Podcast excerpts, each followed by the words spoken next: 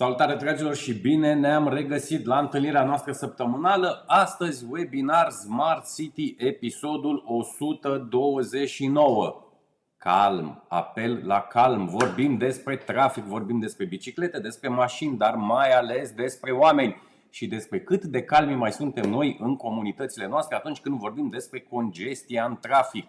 Nu mai avem răbdare. Vrem soluții de parcare, vrem soluții inteligente nu vrem să renunțăm la mașinile noastre, nu vrem transportul alternativ, nu prea vrem nici să plătim parcările, în schimb vrem să ieșim cu toate mașinile deodată în comunitățile noastre. Ceea ce nu se poate este cam o utopie și știți foarte bine, dragilor, chestia asta. Prin urmare, astăzi, alături de Doru Stoica, Chief Technical Officer la Sky Park System, prietenii noștri din Cluj, încercăm cu calm, așa cum spuneam un pic mai devreme, să vorbim despre biciclete, despre mașini, despre soluțiile alternative de parcare, dar mai ales să vorbim despre oameni, pentru că de multe ori uităm ce vrem în comunitățile noastre. Uităm ce înseamnă smart mobility.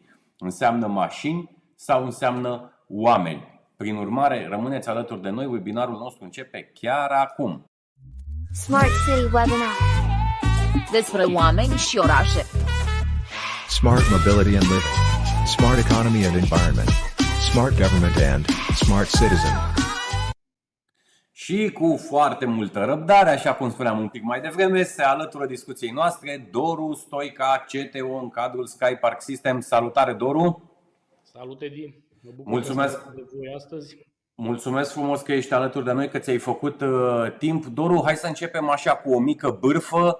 Ai venit din Tel Aviv uh, ieri, ai fost la un super eveniment pe zona de Smart City. Hai să vedem ce înseamnă ultimele noutăți pe care tu le-ai văzut acolo, ce înseamnă tehnologiile pe care le-ai găsit în, uh, în Tel Aviv, inclusiv pe zona asta de Smart Mobility. Uh, În Tel Aviv uh, am fost la invite- invitația unui partener de-al nostru, ce uh, sunt uh, partenerii noștri de la Aldis, pe care i-am adus ca soluție pe tot ce înseamnă parte de mobilier smart. Noi avem divizia Urban Tech care se ocupă de partea de soluții de smart city. Aldisul este unul dintre furnizorii principali a unor uh, companii ca Microsoft, ca Amazon pe zona de mobilier smart. Avem deja în derulare cu ei niște proiecte pe zona de uh, mobilier smart, pe zona de stații de autobuz smart. Uh-huh. Uh, Ca și târg uh, am văzut niște noutăți. Orientarea uh, este au, au fost foarte mulți uh, producători și foarte multe soluții pe partea de waste management, pe partea de gestiunea deș- deșeurilor, pe partea de mobilitate, bineînțeles, tot ce înseamnă mașini electrice și soluții alternative, biciclete, trotinete electrice, stații de reparații biciclete și, bineînțeles, și alte soluții. Și partea de mobilier, pentru care și am fost acolo împreună cu partenerul nostru. Deci foarte multe soluții, foarte multă uh, tehnologie. Hai să facem așa o scurtă tranziție, Doru, să vorbim un pic de, de Sky Park, câteva lucruri despre compania voastră. Ați crescut mult în ultimii ani, tu știi că noi am mai avut discuția asta, am mai povestit așa în telefoanele noastre. Ai crescut foarte mult, o echipă extraordinară pe care ai reușit să, să o crești alături de, de grupul de, de companii. Ce a însemnat 2022 pentru, pentru Sky Park? Uh, Noi la bază suntem, uh, mai avem o companie, noi suntem, venim din zona de construcții, zona de instalații. Partea de Sky Park a, apărut de la, o- a pornit de la o nevoie personală, am avut niște proiecte în care aveam nevoie de niște soluții de mai multe parcări și acum șapte ani când uh, ne-am lovit prima dată de această nevoie, am primit de pe piață, erau doi jucători uh, și am primit două soluții care erau greșite din punctul meu de vedere și, în primul rând, tehnic și, în al doilea rând, financiar. Și atunci ne-am dat seama că există o lipsă de expertiză pe zona asta de parcări automatizate, de soluții alternative de parcare. Când mă refer la parcări automatizate, nu mă refer la sistemele de plată de barieră, ci la sisteme de multiplicare a locurilor de parcare. Și ne-am dat seama că e o zonă în care putem veni cu expertiza noastră și cu experiența noastră care noi veneam din zona de construcții și am început să găsim soluții și alte și să dăm soluții pe diverse proiecte. Uh, Mă mândresc foarte mult cu echipa care am construit-o. Uh, Eu cred că în orice business uh, trebuie să ai uh, două, trei ingrediente principale. Unul este oamenii, care trebuie să vină cu competență, dar trebuie să vină și cu pasiune pentru domeniul respectiv. Pentru că dacă eu le spun la toți colegii mei și mai ales la cei mai tineri, dacă nu vă place ce faceți, nu stați acolo, mergeți mai departe, experimentați până găsiți locul în care vă potriviți și vi se, vă place ceea ce faceți. Uh, Am o echipă într-adevăr tânără, dar cu foarte multă pasiune pentru domeniul ăsta. Am crescut, uh, dacă în primii doi ani, în primul an am făcut un proiect, în al doilea an am făcut două proiecte, la ora actuală avem 48 de proiecte în implementare. Proiecte din implementare, mă refer la proiecte la care este semnat contractul și facem uh, proiectare, până la moment proiecte care urmează să le autorizăm cu CNCIR-ul, să facem autorizarea de funcționare. Ca e un volum mare pentru domeniul acesta. Uh, Am crescut în primul rând că nu am încercat să vindem o anumită soluție și am încercat pentru fiecare dintre clienții noștri să găsim soluția potrivită. Avem în echipă inclusiv arhitecți, lucrăm multidisciplinar, Uh, grosul colegilor suntem ingineri din diverse domenii și încercăm să facem analiză și să dăm o soluție cea mai potrivită. Și am avut și clienți care au venit la noi pentru o soluție de parcări automatizate și le-am găsit o altă soluție. Le-am spus că nu sistemele noastre sunt soluția pentru ei. Am înțeles. Bun, foarte important acest tailor-made, să spunem, pe care voi l-ați, l-ați dezvoltat, capacitatea asta de a înțelege proiectul, beneficiarul, comunitatea și faptul că nu vindem mere, nu vindem cartofi uh, același kilogram pentru toată lumea. Deci această capacitate de adaptare este extraordinar de importantă. Foarte multe Analiză, multă Da, analiză da, în spatele proiectelor. Da, și foarte multă analiză, Doru, și voi ați mai dat dovadă de dezvoltare din punctul meu de vedere în zona asta în care se consumă resurse, partea de research, partea de inginerie, partea care nu se vede neapărat, că toată lumea se duce și se raportează la implementare, ce se vede. Dar până la implementare mai e foarte multă știință și Di, O să-ți spun aici, o să dau ceva din casă. Uh, Eu cred că clienții și în general, nu în domeniul ăsta parcărilor, dar mai ales aici în domeniul parcărilor și după aia o să discutăm și pe cifre. Banii se pierd sau se câștigă în proiectare. De cele mai multe ori, lumea nu dă timp suficient proiectării și se, proiectarea se face pe repede înainte din diverse motive. Păi, este, Că de- este și scumpă, dacă vrei să o faci cum se face, este și scumpă Doru și time consuming și foarte mulți merg la kilograme, exact ce ziceam un pic mai devreme. Bătrânii aveau vreo vorbă că sunt prea sărac să cumpăr ceva ieftin. Corect, corect. Bun, hai să mergem ușor, ușor. Să Tu- termin ideea, Te rog. uh, deci banii se câștigă sau se pierd în proiectare. Dacă noi la ora actuală timpii de proiectare sunt aproape egal sau câteodată chiar mai mari decât timpii de implementare. Dacă proiectarea și conceptul este corect făcut, după aia în implementare ți este mult mai simplu. Am înțeles. Uite, îl salutăm și pe Mihai Costi, Costișor, care este alături de noi, Avinaș Cor, care este alături de noi, Chiriac Sorin, care este alături de noi pe, uh, pe LinkedIn. În domeniul optimizărilor nu se pierde timp, ci se câștigă experiență, ne spune cineva, nu văd numele din păcate. Așteptăm comentariile voastre, dragilor. Doru, așa cum spuneam un pic mai devreme, avem și niște prezentări, niște materiale pe care tu ni le-ai pregătit. Vorbim despre soluții alternative de uh, parcare cu răbdare, așa cum spuneam un pic mai devreme, deși este cam ceea ce nu prea mai găsim în comunitățile noastre când vorbim despre mobilitatea din uh, aceste orașe, din aceste comunități, dar vreau să facem și uh, o scurtă prezentare. Hai să începem cu, cu primul material pe care tu ni l-ai, uh, ni l-ai pregătit.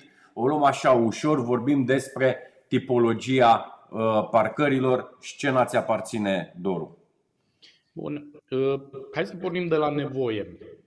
Uh, Ne întâlnim sau în discuțiile care le avem noi cu clienții privați și mai ales cu clienții gen autorități.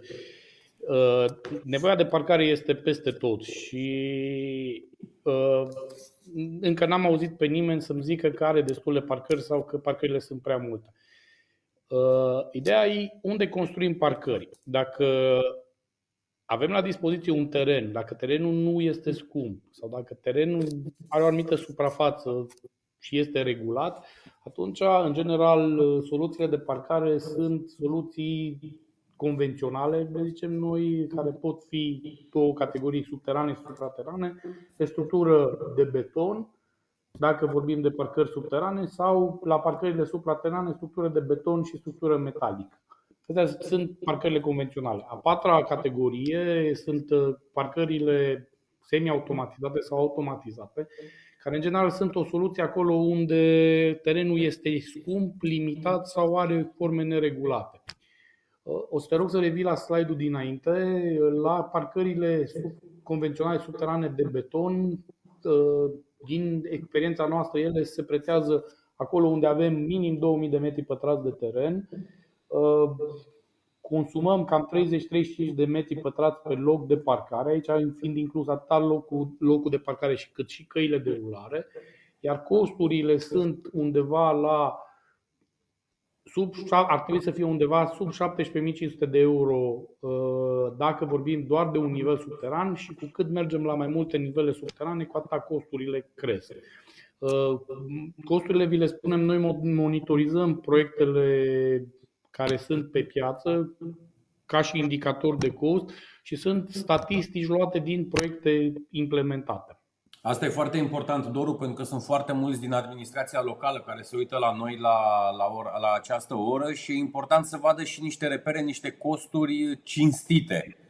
Bun, uh, vă dau și extreme. Avem uh, caz de proiect, nu vreau să precizez, dar avem, știm proiect care pe parkinguri subterane au ajuns în varianta convențională la 65.000 de euro per loc de parcare. Deci revin la ce am spus, banii se câștigă sau se pierd în proiectare. Corect. Bun. Hai să, să mergem mai departe. Parcări convenționale supraterane pe aceeași structură de beton. Da, pe structură sunt parcări care se pretează la suprafețe de teren regulate mai mari de 2500 de metri pătrați. Aici, în funcție de cât de bine este proiectarea făcută și uh, cum arată terenul, forma terenului, uh, vorbim de mai puțin uh, spațiu per loc de parcare, vorbim de un 28-32 de metri pătrați, iar costurile reale le aveți exemplificate la un parking de două nivele, ar trebui să să se încadreze ca și costul undeva sub 22.000 de euro, pe 4 etaje undeva la 20.000 de euro și când, cu cât, deci peste 4 etaje vorbim de un 17.500 de euro pe loc de parcare. Evident și costurile încep să scadă cu cât te duci. Da, aici, cum zic, la parkingurile subterane e, e invers. mai puțin costisitoare pentru că nu mai avem nevoie de atâtea uh, instalații de desfumare, de, fiind supraterane, normativele de incendiu sunt un pic mai. Uh, nu sunt așa de uh, restrictive ca și la parkingurile subterane. Da. Hai să vorbim un pic și despre structura metalică, te rog. Structura metalică, aici, asta a fost o soluție foarte populară în, în general în Europa până acum un an, când costul metalului a crescut foarte mult. Aici putem vorbi de suprafețe mai mici de teren, de suprafețe de 2000 de metri pătrați, tot așa 28-30 de metri pătrați per loc de parcare, iar costurile ar trebui să fie până la două etaje 15.000 de euro, peste două etaje undeva 20.000 de euro. La metal, la ora actuală, problema cea mai mare e costul metalului, care în ultimul an uh, a variat destul de mult, plus că tot ce înseamnă metal față de beton trebuie venit Uh, cu protecția la foc a metalului, care înseamnă un cost suplimentar. Deci, la ora actuală, eu cred că pe parcări convenționale, parcările prefabricate din beton sunt o soluție mai bună și ca rapiditate și ca și implementare.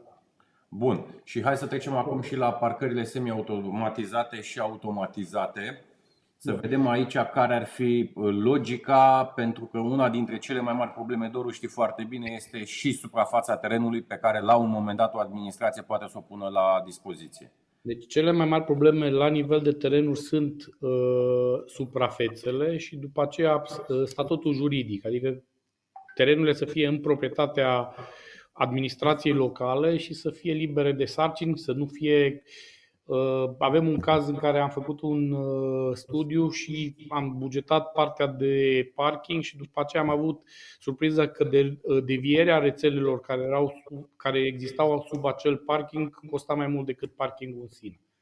Deci aici, totdeauna când se alege o locație și se face o analiză ce se poate face, din punctul nostru de vedere trebuie să avem trei, punct, trei studii clare ca să poată face o bugetare corectă. Odată să fie o ridicare topo corectă și actele de proprietate să, fie în, să nu fie probleme juridice cu ele, să existe un studiu geo care să ne spună care este natura terenului, și să existe un releveu foarte corect făcut cu situația utilităților de sub uh, acel teren.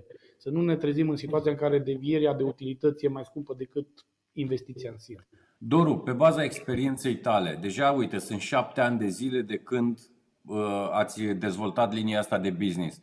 Care consider tu că este cea mai mare problemă din punct de vedere al autorității locale atunci când vorbim despre sistemele de parcare, indiferent de natura lor, subterane, supraterane, beton, metalic, convenționale, indiferent. Care crezi tu că este cea mai mare problemă? Proprietatea terenului, adică situația juridică și situația în care avem rețele pe terenurile respective. Și cum poate fi depășită o astfel de, de etapă? Pentru că Eu plecăm... știu că sunt, nu, nu e domeniul în care noi activăm, dar știu că tot mai multe dintre primării au început să-și facă sisteme GIS în care să aibă situația clară a proprietății, a, a, a, proprietății, a rețelelor din subteran. Aici s-a văzut totdeauna cât de gospodară este administrația. Vedem tot mai multe uh, Uh, autorități locale care au o, își, încearcă să-și inventarieze și să-și pună în ordine tot mai uh, bine situația aceasta. Bun. Plecăm, ieșim din zona asta uh, statutului juridic, să spunem. Hai să facem și foarte puțină istorie, să vedem ce înseamnă începuturile da. acestor parcări automatizate, Doru. Asta cu istoria am venit, am mai avut discuții în care lumea privea cu reticență soluțiile noi. Am vrut să demonstrăm că soluțiile nu sunt atât de noi, sunt noi la noi. Uh, exact ca și cu orice formă de tehnologie, important să apară la momentul potrivit când piața este pregătită. Să vedeți că primul parking automatizat a fost făcut în Franța în 1905. Era un parking automatizat cu 3 nivele și 54 de mașini. Uh, anterior, eu știam că în Statele Unite au fost primele proiecte, dar am găsit uh, căutând informații și se pare că iarăși Franța a fost pionier în uh, partea de parkinguri automatizate. Când merge și pe următoarele slide-uri, să vedem după care au venit Statele Unite cu două, trei proiecte Așa. Deci a fost în 1920 în Pittsburgh a, avut, a fost montat un sistem rotativ. Tu știi că care... ne, uităm, ne, uităm, ne uităm la imaginea asta și zici că este un fake, adică nici nu-ți vine să crezi că în 1920 în 1900, avea... Bine, tehnologia era destul de primitivă, automatizările erau primitive, dar sunt începuturile. Corect, îți dai seama, îți dai seama. Cum arătau, cum arătau primele computere care ocupau, da. cât o, erau cât o clădire. Deci, da acesta este, cred că primul parking semi-automatizat, ceea ce zicem noi semi-automatizat sau sistemul puzzle în Washington în 1951. Deci tu ești conștient că sistemul ăsta de parcare doar are 70 de ani, da? Și noi abia acum ne târăim în România și încercăm și noi să facem ceea ce alții fac, uite, de 70-80 Ăsta e un sistem, ăsta e unul dintre cele mai populare sisteme ale noastre. Clienții după ce le-am montat, experiența este foarte plăcută și el reprezintă cam 60% din proiectele noastre. Uite aici, în, în, în Londra, în 1961, când prințesa Margareta inaugura un parking de 256 de mașini cu 8 etaje și cu 4 lifturi. Bun, hai să le prezentăm acum ce înseamnă parkinguri semi-automatizate. Avem aici trei sisteme, da? Da, la sisteme automatizate, din punctul nostru de vedere, este sistemul rotativ sau Rotary Park. Îl aveți în câteva proiecte făcute în sectorul 6. din păcate nu este unul din este un sistem mâncător de multă mentenanță și nu pe- un sistem foarte prietenos cu utilizatorul. Dar atunci îl salutăm, a fost unul din primele proiecte publice din uh, România pe sisteme automatizate și e un început. Dacă nu mă înșel, cel din sectorul 6 are Sectorul deja 6, în sectorul 8-9 6 ani. Nu este o Da. soluție din Corea, parcă. din Corea sunt vreo 54 de sisteme de parcare de genul acesta, din câte știu eu. Mhm, mhm. Bun.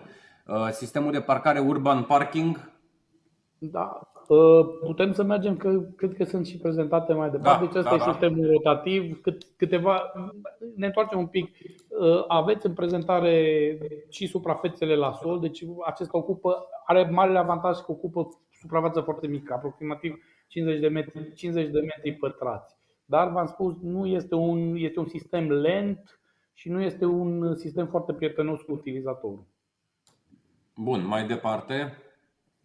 de sistemul urban parking, care aici vorbim de niște sisteme care sunt uh, cu cuvă sau fără cuvă, sunt parkinguri mici ca și nivele de înălțime până la P plus 1. Uh, Sunt, imple- sunt foarte potrivite acolo unde suprafața de teren este limitată. De exemplu, dacă se demolează un număr de garaje și se dorește pe locul lor să se multiplice numărul de locuri de parcare. Acesta e un sistem potrivit pentru așa. care, care se pretează. Bun. Aici, aici aveți ni- niște indicatori de suprafață și avantaje și dezavantaje. Aici o atenție foarte mare la asupra acestor sisteme.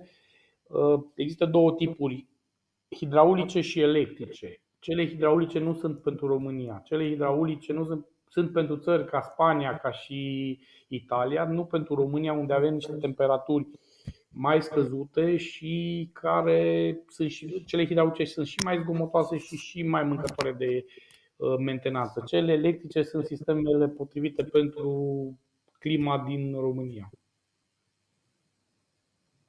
Bun. Aici vorbim de sistemele de tip puzzle sau sistemele de parcare tip arhivat. Pot merge de la P plus 2 până la P plus 6. Noi avem un P plus 6 care la momentul respectiv era cel mai mare. În Europa se mai montase P plus 4. La momentul în care l-am montat noi în Mamaia, în zona Butoaie, a fost cel mai mare de genul acesta la acum 2 ani când l-am montat. Acolo e un sistem care are uh, 15 metri jumătate pe 13 metri jumătate la sol, deci undeva până la 200 de metri pătrați, pe plus 6, 72 de locuri de parcare. Bun, iar aici ca avantaje vedem că este foarte customizabil, da, în funcție de spațiu disponibil, o capacitate mare de stocare raportat la suprafață Da. și costul, costul scăzut față de alte sisteme, să spunem. Da, cam ce trebuie să înțelegeți. Uh, Genul ăsta de sisteme sunt foarte potrivite pentru parcări de rezidență, pentru parcări acolo unde am același utilizator. Nu sunt sisteme de parcare care le le recomandăm, de exemplu, dacă vreau să fac un parking public în care vine un utilizator uh, nu repetitiv, care vine odată, de exemplu, într-o zonă comercială sau într-o zonă Da, un uite. stadion sau o sală polivalentă. Uh, Genul acesta de sisteme necesită implicarea utilizatorului mai mare și sunt destul de greu de integrată partea de sistem de plată. Nu e imposibilă, dar este mai greu. Ăs- Astea sunt sisteme care le recomandăm pentru capacități între 20 și maxim 80-100 de locuri de parcare. Când vorbim de parcări de capacitate mai mare sau unde vreau să am un utilizator de tip vizitator, trebuie să trecem în, în uh, zona de parkinguri full automatizate care și aici am, am pus în prezentare mai multe tipuri. Acolo unde înălțimea îmi permite, putem să mergem la varianta de tip tower, rectangular sau îl vedeți acesta de tip circular, care este spectaculos, e cunoscut din filme. Uh, Din filmele cu agentul 007 era unul, într-una dintre serii era o bătaie într-un parc. Da, da, da. Avem, avem în România vreun astfel de sistem, Doru? Nu avem în România. Eu am văzut uh, un sistem, am fost într-un sistem de genul acesta în China. E spectaculoasă și funcționarea. Vă zic singur, sincer, am avut o discuție de genul acesta cu un beneficiar din zona publică pentru un parking de genul acesta subteran, dar uh, au rămas la nivel de discuții. Din punctul tău de vedere, raportat la costuri, este un sistem uh, fiabil? Dacă vorbesc de suprateran și dacă vreau să am un parking care să aibă și un element de arhitectură, da. La proiectul de care vă ziceam, clientul își dorea două parkinguri din astea subterane. Noi am făcut un calcul că trecând pe rectangular, practic făceam de trei ori mai multe locuri de parcare și investiția era la jumătate preț. Am înțeles.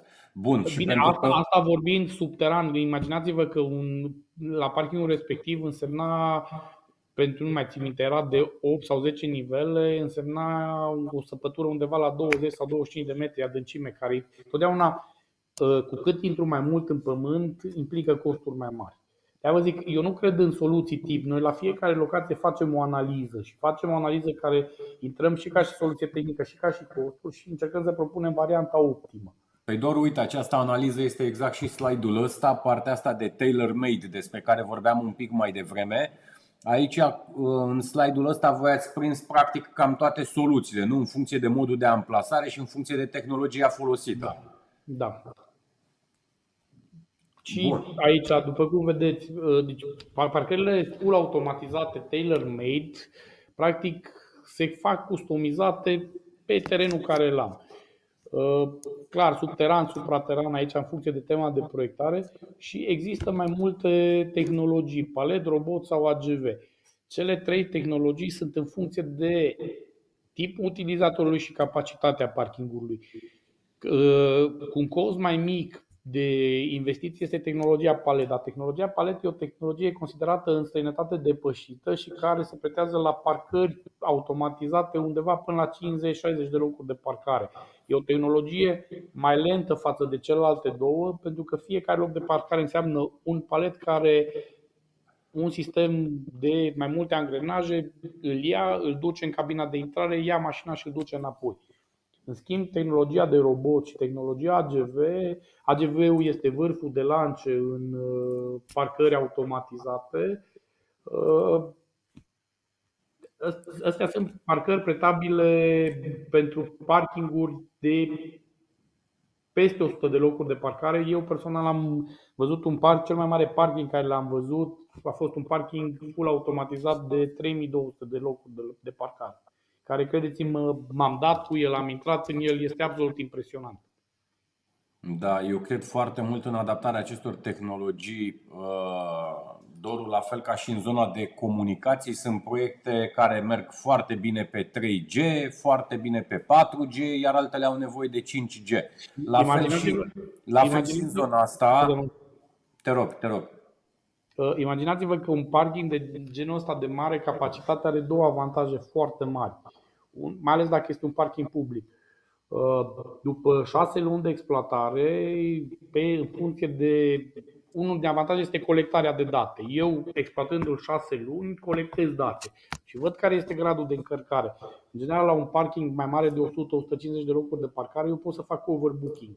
Pentru că niciodată parkingul ăla nu va fi full tot timpul. Uh, omul nu mai primește un loc de parcare fizic, primește un loc de parcare care astăzi poate fi într-un loc, mâine poate fi în alt loc. Și după statisticile acestea, zicem, dacă eu am un parking de 200 de locuri de parcare, eu pot să pun la dispoziție 240 de locuri de parcare. Da. Că nu, uh, a doua, al doilea mare avantaj este partea asta de machine learning. Uh, în anumite proiecte, softul poate să învețe comportamente. Dacă eu sunt uh, proprietarul de la apartamentul 25, de exemplu, sau el îmi învață, învață obiceiurile. El vede că eu în fiecare dimineață la șapte jumătate eu plec spre serviciu, solicit mașina.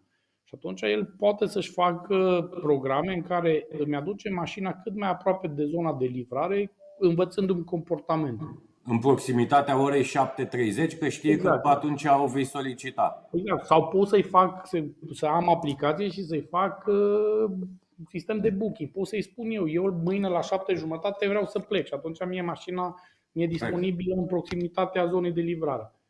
Doru, hai să trecem și la uh, zona asta de bike uh, infrastructure. Vreau să povestim un pic. Uh, pentru că vorbim de foarte multe finanțări disponibile în anii următori pentru tot ce înseamnă această infrastructură.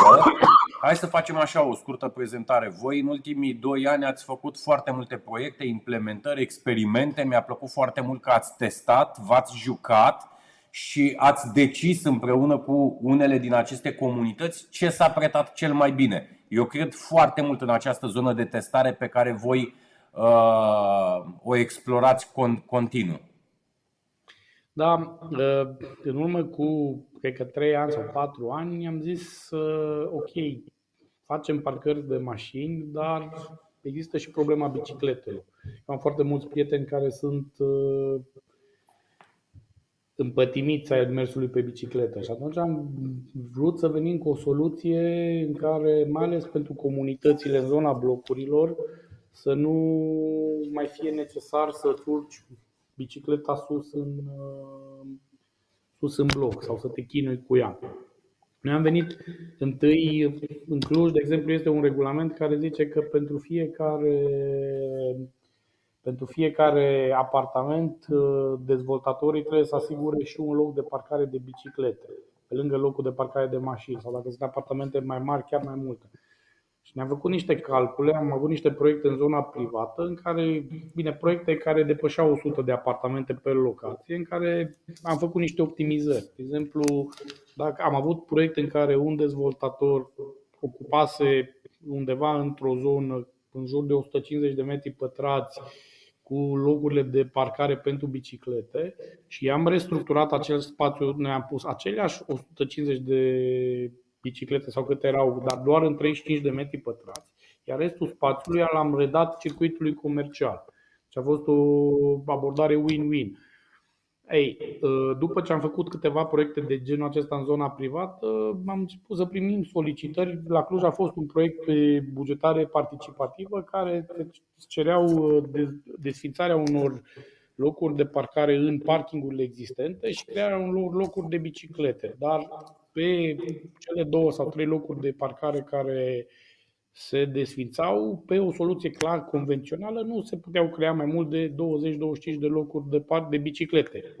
Nevoia era mult mai mare, era o nevoie undeva la 45 de locuri de parcare. Noi pe soluția care am adus-o și care o vedeți în uh, poză, am creat undeva la 50 de locuri de parcare de biciclete pe fiecare locație de genul acesta. După care am multiplicat proiectul, am avut niște solicitări să facem aceste parkinguri de biciclete și în zona blocurilor în exterior. Acesta a devenit unul din, proiect, din produsele și proiectele cele mai populare. Să vă imaginați că avem un proiect finalizat uh, unde am creat 100 de locuri de parcare de biciclete, iar după ce s-a dat în funcțiune, cred că în două săptămâni sau trei săptămâni, au primit solicitări undeva la 800 de solicitări pentru închiriere. Deci nimeni n-a crezut, trebuie să recunosc nici măcar colegii mei, în momentul în care am zis vreau să facem parkinguri de biciclete, am prins niște dar ce vrei să te complici cu astea? Nimeni n-a crezut așa că există chiar așa o cerere. Nevoia există, în momentul în care dai o soluție, vine și cererea mai departe. Exact, de asta mi-a plăcut foarte mult pentru că e o chestie organică care se duce și rezolvă o problemă, adică e, e clar, da. Vă, vă mai spun o poveste, deci uh, produsul ăsta e un produs, mie mi foarte, mie foarte drag, e un inventator japonez, eu am avut ocazia să-l cunosc, cred că acum merge undeva la spre 90 de ani, pasionat de biciclete Uh, eu, de ce îmi place? E un, e un sistem foarte, foarte prietenos cu utilizatorul. Ce vedeți? Exact pe principiul parkingurilor de mașini, acelea semi-automatizate care uh, platformele de jos se mișcă stânga-dreapta, cele de sus, sus, jos, dar nu are nimic electric sau nimic, uh, nimic uh, hidraulic în componența lui. E un sistem doar cu arcuri foarte ușor uh, de manevrat, inclusiv de către un copil dacă este nevoie. Și nu are nevoie de mentenanță, nu are nevoie de întreținere. Aici, aici, aici poți să ne dai niște costuri pentru prietenii noștri, pentru cei din administrație care se uită ce ar însemna un bike box de genul ăsta, de exemplu? Cel din imagine, Doru, cel din imagine pentru câte locuri este? Cel din imagine este unul pentru. Deci noi am definit două tipuri de produse sau trei produse standard. Sunt buy box-urile de 25 de locuri care le vedeți în imagine și care ocupă 25 pe 25 metri. Uh, pardon, ocupă 5 pe 5 metri, 25 5 de metri 5, pătrați. Da. Așa, și mai este produsul mai mare pe care noi acela îl recomandăm pentru că optimizează mult mai bine spațiul nu, nu este aici. Asta este bike dock-ul. Asta e o soluție care noi am gândit-o pentru stațiile de autobuz și o revenim, să facem... revenim și la el. Hai să, să rămânem aici, da. Este bike box-ul de 50 de locuri, care amprenta este numai de 5 metri pe 7 metri, deci 35 de metri pătrați, practic am nevoie doar de 10 metri pătrați în plus. Da? Și ai dublat? Am 50 de locuri de, locuri de parcare biciclete.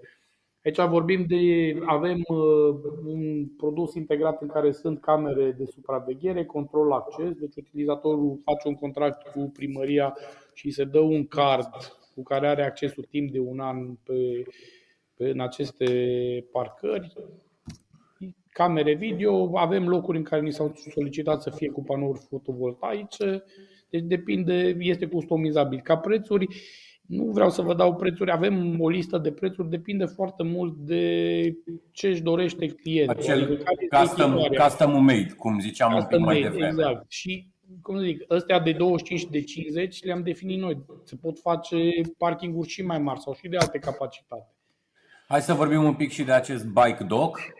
Aici, soluția asta de bike dock, noi am gândit-o în proximitatea stațiilor de autobuz sau metro și acum avem o solicitare pentru un campus universitar. Doru, dar uh, soluția asta, soluția asta merge pe infrastructura existentă, nu este condiționată de stații noi.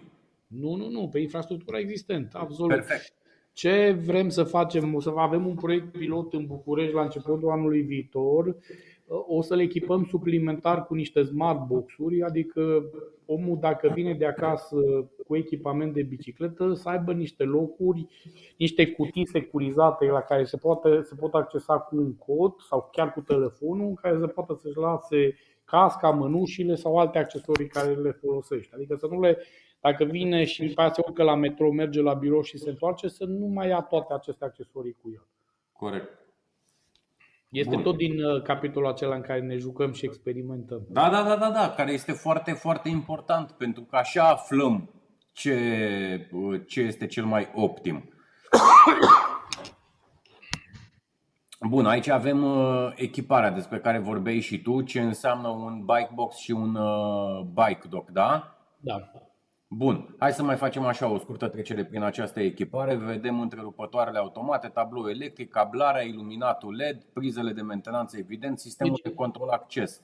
Uite aici dacă poți să ne, să ne povestești. Zic foarte, foarte pe scurt. Iluminatul este prevăzut cu niște senzori, adică se activează doar în momentul în care este cineva în zonă. Sistemul de control acces este foarte simplu.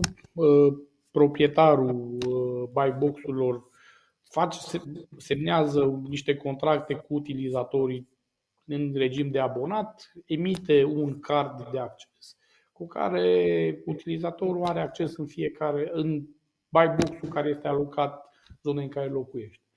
În plus, există un sistem de supraveghere cu două camere în interior și o cameră în exterior care să fie Uh, să protejeze facilitatea împotriva vandalizării sau a furturilor uh, bicicletelor.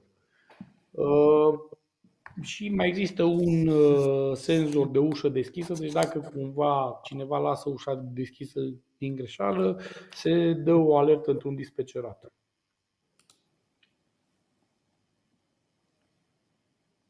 Bun. Cam astea, cam astea ar fi prezentările, să spunem, ce, ce am pregătit noi pentru, pentru astăzi. Înțelegem ce se întâmplă, Doru, dar hai să ne uităm un pic la câteva lucruri. Hai să ne uităm la ce înseamnă 2023-2024 pentru zona asta de smart mobility.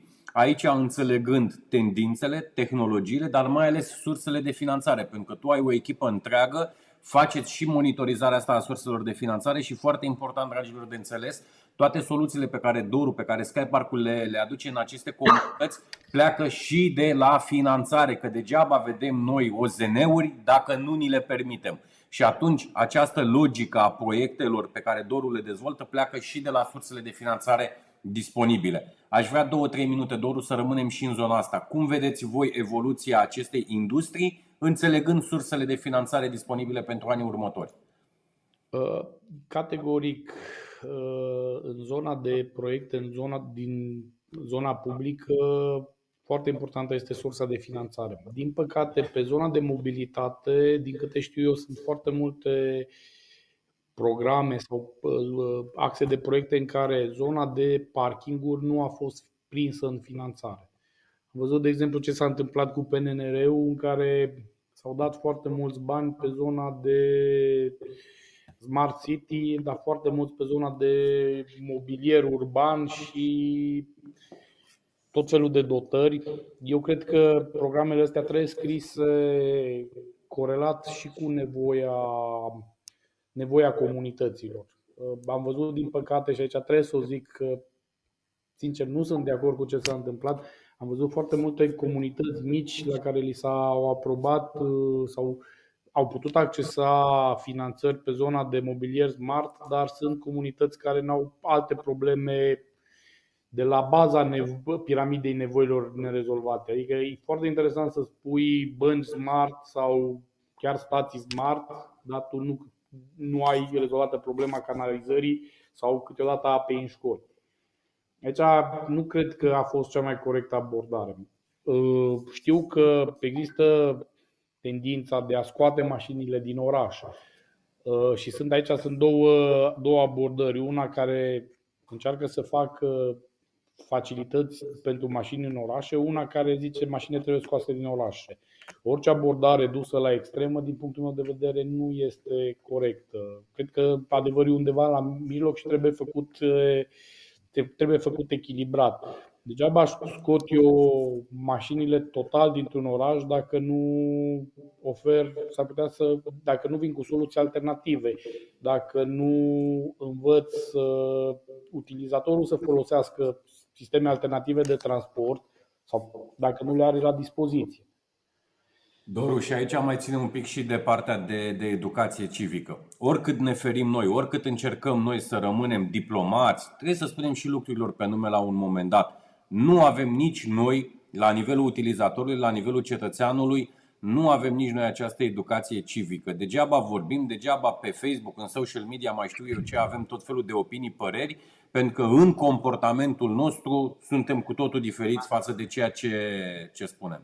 Dacă tot ai spus că am venit de la Tel Aviv, vreau să spun și o glumă pe partea asta de parcări. Zice că un evreu trebuia să ajungă la o, o întâlnire de afaceri și trebuia să fie punctual. Și se învățea, nu găsea un loc de parcare și zicea, Doamne, dacă găsesc în următoarele 5 minute un loc de parcare, îți dau jumătate din tot ce câștig din afacerea asta. În momentul în care vede un loc liber de parcare, zice, a, Doamne, l-am găsit, mulțumesc, nu mai am nevoie. De multe ori și noi gândim așa, lumea nu e dispusă să plătească da, nu, aici trebuie, repet, este...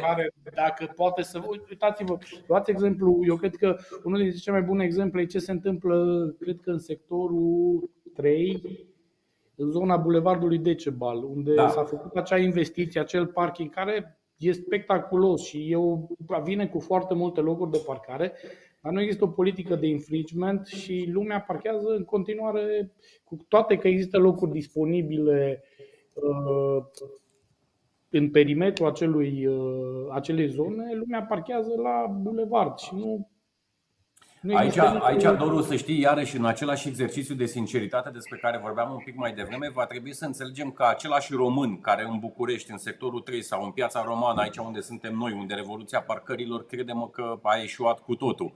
Nu pot eu acum să dau live de aici, dar dacă vezi revoluția parcărilor cum arată în piața romană, s-a terminat. Dar același român care parchează oriunde, mai puțin unde trebuie, când se duce frumos la Viena, în Berlin, în Londra, în Paris, înțelege foarte bine regulamentul, înțelege foarte bine amenziile, înțelege foarte bine unde parchează și înțelege la fel de bine și că trebuie să plătească. Prin urmare, și partea de infringement despre care vorbeai tu un pic mai devreme, sau acea încorsetare, sau acea uh, aplicarea legii în cele din urmă, și aici cred că ar trebui să, să fie un pic mai, uh, Edi, mai, eu, mai, mai eu serioasă. Cred, eu cred că aici e o chestie de obișnuință. Educația vine, bine, e teoria 100%. care se face cu amenzi, de acord, aia o facem, dar se vine și cu obișnuința unui anumit tip de utilizare și cu bune practici. Uh, și asta se face cu o masă de critică, cu, pre, cu cât vor fi mai mulți care Uh, și asta e în orice domeniu, nu numai în parcări, nu, cu cât uh, cei care procedează corect sau care o iau pe drumul corect, indiferent că înseamnă o chestie profesională sau înseamnă un comportament în trafic sau un comportament în a parca, sunt mai mulți, cu atâta cei care nu o fac cum trebuie vor, vor, se vor simți nu neapărat marginalizați, vor, se vor, a- vor trece și ei în partea cealaltă.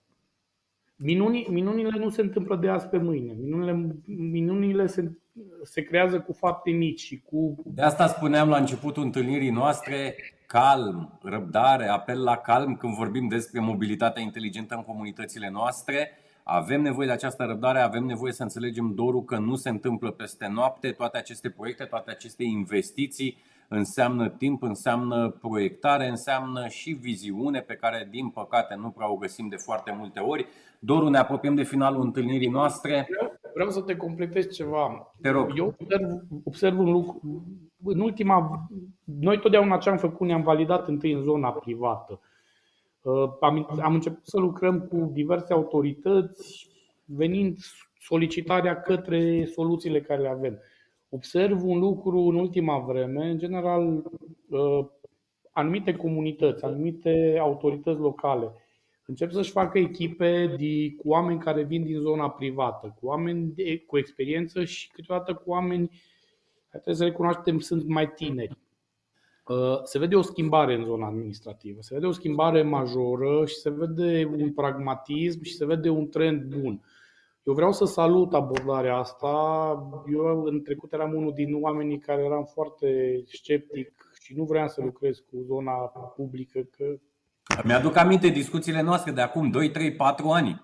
Erai Da, foarte da. reticent, erai foarte reticent și îndreptățit. Și îndreptățit la momentul respectiv. Vreau să spun că am văzut niște oameni extraordinari, am văzut oameni pasionați în administrație, am văzut, știți, știi cum, până la urmă, indiferent că vorbim de privat sau vorbim de zona publică, un manager sau liderul are cea mai importantă lucru e să-și facă echipa, să-și facă o echipă bună și să dea, li- să dea direcțiile. Și aveai, după aceea o echipă bună poate face minuni.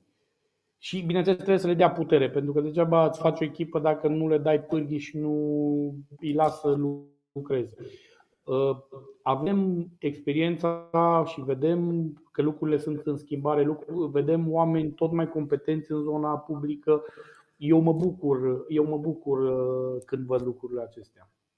Doru Stoica, mulțumesc frumos pentru timp, mulțumesc frumos uh, pentru că te-ai alăturat webinarului nostru. Ca de obicei, o plăcere să, să stăm să povestim un pic și să arătăm concretețe. Dragilor, este cel mai important să înțelegeți că în România se întâmplă proiecte de Smart City, se întâmplă proiecte de Smart Mobility, foarte multe finanțări pe care le avem disponibile în anii următori. Cred că nu rămâne decât de noi, uh, ține doar de noi, Doru, să fim coerenți, pragmatici și să dăm drumul la implementare. Că de ani de zile ne chinuim, ba să înțelegem tehnologiile, ba să avem finanțare, ba să înțelegem ce fac alții prin afară. E bine, de data asta cred că le avem cam pe toate și cred că responsabilitatea este direct în comunitățile noastre.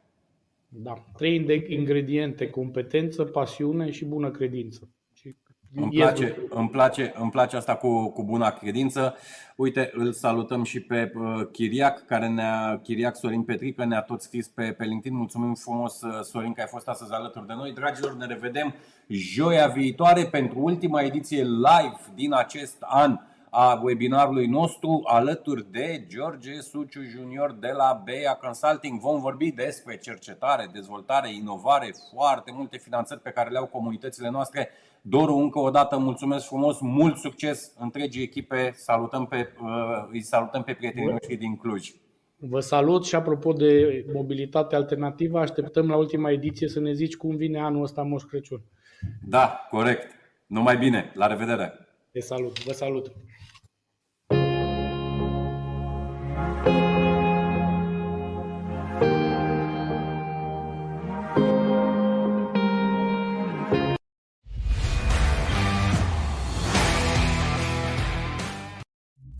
Smart City Webinar. Despre oameni și orașe. Smart mobility and living. Smart economy and environment. Smart government and smart citizen.